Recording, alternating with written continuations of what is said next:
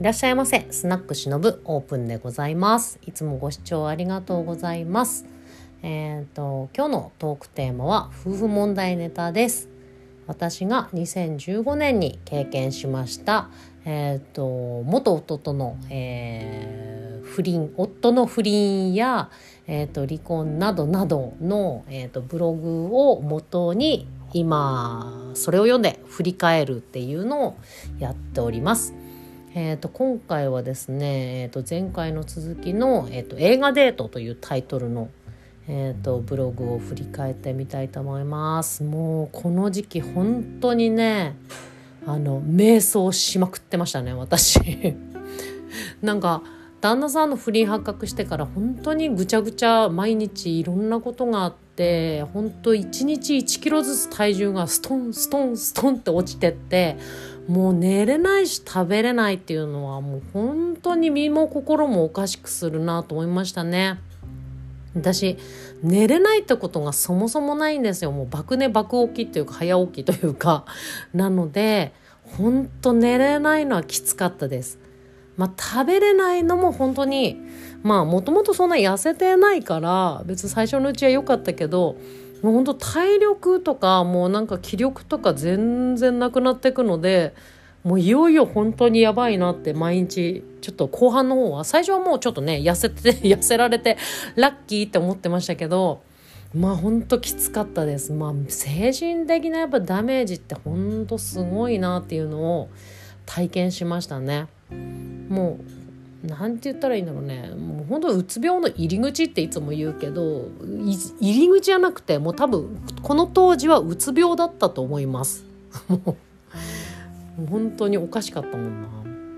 うん。そうそうでこのあの旦那さんとなんだかんだしててえっ、と変に旦那さんになんか恋する気持ちが芽生えてきちゃった時にちょっと友達ん家にプチ家出しててっていうところなんですけれどもなんかまあ友達ん家にプチ家出しててもちょいちょい連絡を LINE をねしていたんですよ。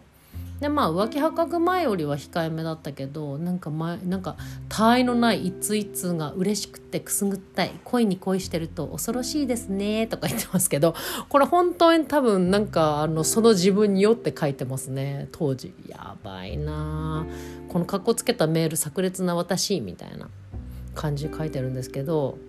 仕事の付き合いで帰りが遅いかもってメールが来れば別にいいよみたいな。どうどういうことなんだろうこれ自分で読んでておかねえな。彼女かなとか思っちゃうけどそんな私は好きじゃないでしょ。だからこれからは自由にしていいよ。これは私の修行だからなんてっていう。えー、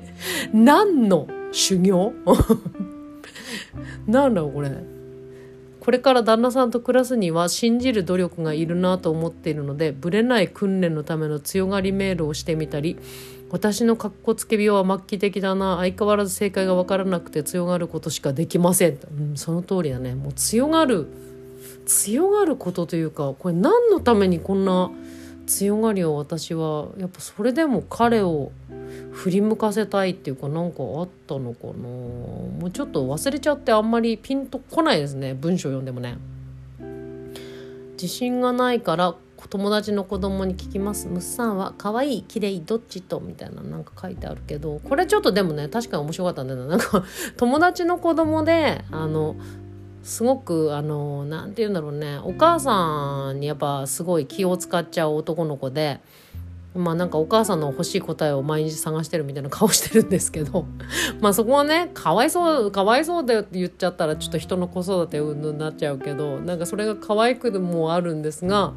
そうその子になんかあの「このお姉さん綺麗可愛いどっち?」って質問するとなんかねほんと年上の人には綺麗って言って年下の人っぽいにはなんか可愛い女の人には可愛いって言うっていう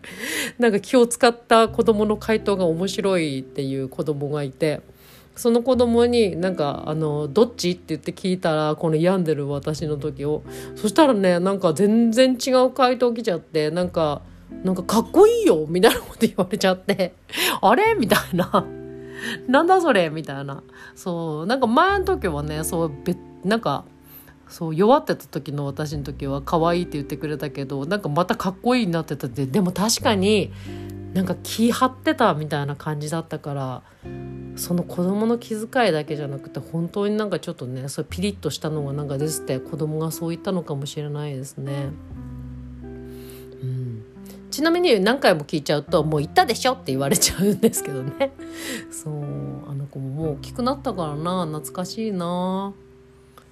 そう。で今日は旦那さんの元に帰る日ぜひ可愛いをいただきたい。鏡を鏡気合い入れてメイクした私を褒めてみたい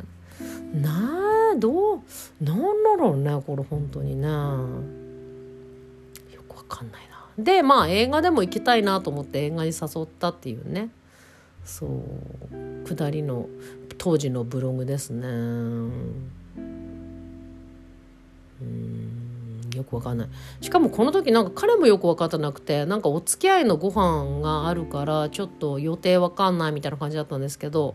なんか仕事が長引きそうって言って断ってなんか私と映画行ったりとかしてたんですよね。まあ彼も瞑想してたのかね。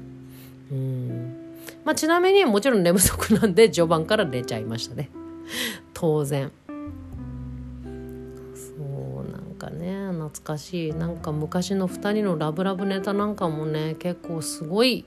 このブログには書いてるんですけどそのせいか結構なんかコメントはなんか旦那さんのこと本当に好きなんですねとかすごい頂いてましたね当時ね。本当に好きだったのかな今思うとな。頑張ってなんか強がってたようにしか全然わからないですね。うん。でもこんななんだかんだしてたけどプチ家出前に旦那さんが離婚届持ってきたんですよ。で私の目のつくところに気になる茶封筒があってなんかはあみたいな感じのなんかため息つきながら言いたげな旦那がいたのででもなんか渡されるのかなと思いきやなんかそのまま彼はジムに行ったんですけどで気になったから封筒チラ見したらそう離婚届在中だったんですよね。なんか彼は別れる気がきっとあったん彼なりにはまああったんでしょうね。うんそうで一応そう気になったから帰ってきた旦那さんに離婚届もらってきたの？みたいな感じで聞いたけど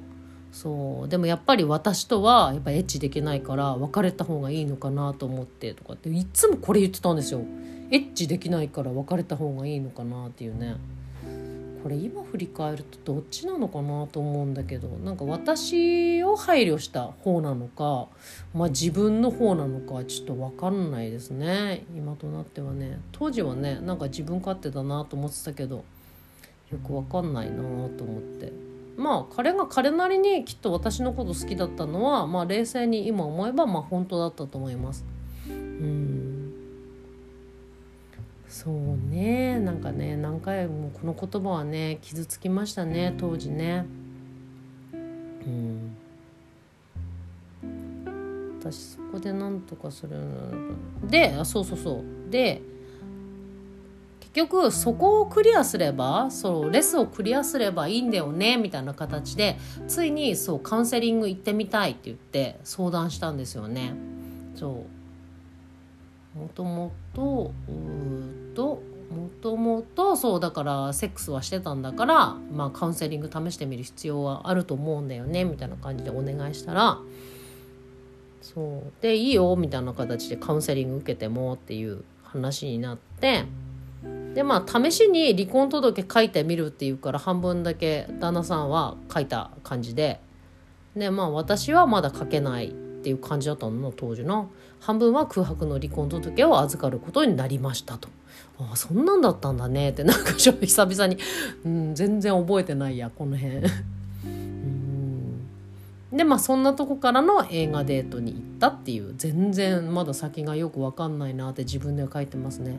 でも最後に本当は答え見えてるのかも先延ばしに2人でしてるだけなのかなって書いてるんでまあこれが本当でしたね当時ね。でついにあの次回からカウンセリングに行こうっていう話になってくる感じです。この私のね今の人生にすごく多大な影響を与えたカウンセラーさんに出会う話がこれから続く感じになっていきますね。これやっぱ読みながらちょっとあの感想言うの難しいね最近このこのなんか読んでもちょっとあんまりいい文章で書かれてないのではしょっちゃう感じになっちゃうんですけどそれをどうはしょろうかって読んでる時間がちょっとうーんってなっちゃうけどまあそんな感じです。これほんと闇だな闇だなとか私病んでますねだいぶね。ほんとこれとっちらかりすぎてるな。うん。やっぱりね睡眠と食事とって大事ですね。もうほんとこの時な流動食しかもう飲み込むっていうのがほんとつらかったですね。咀嚼はいいけどそう喉から先がもう液体しか入んなくって。なんだろうねなんか胸が詰まってる感じが常にしてたし。なんかもう気がつけば涙が流れてるしみたいな感じの。なんかよく言いますよね。あのメンタルバランス本当にマックス来てる人もうなんかわけわからない涙がどんどん流れるみたいなまあ私もわけは分かってたんですけどもうどうしようどうしようばっかでしたね。っていう当時の私でした。もう早くこんな時間過ごさなきゃいいかったのに。でもこれがあったからこそのカウンセラーだからカウンセラーさんとのね出会いだからまあ全て今にとってはまあ必要なことだったのかなと思いますね。まあ今日はここまで。じゃあまた次回お会いしましょう。バイバイ。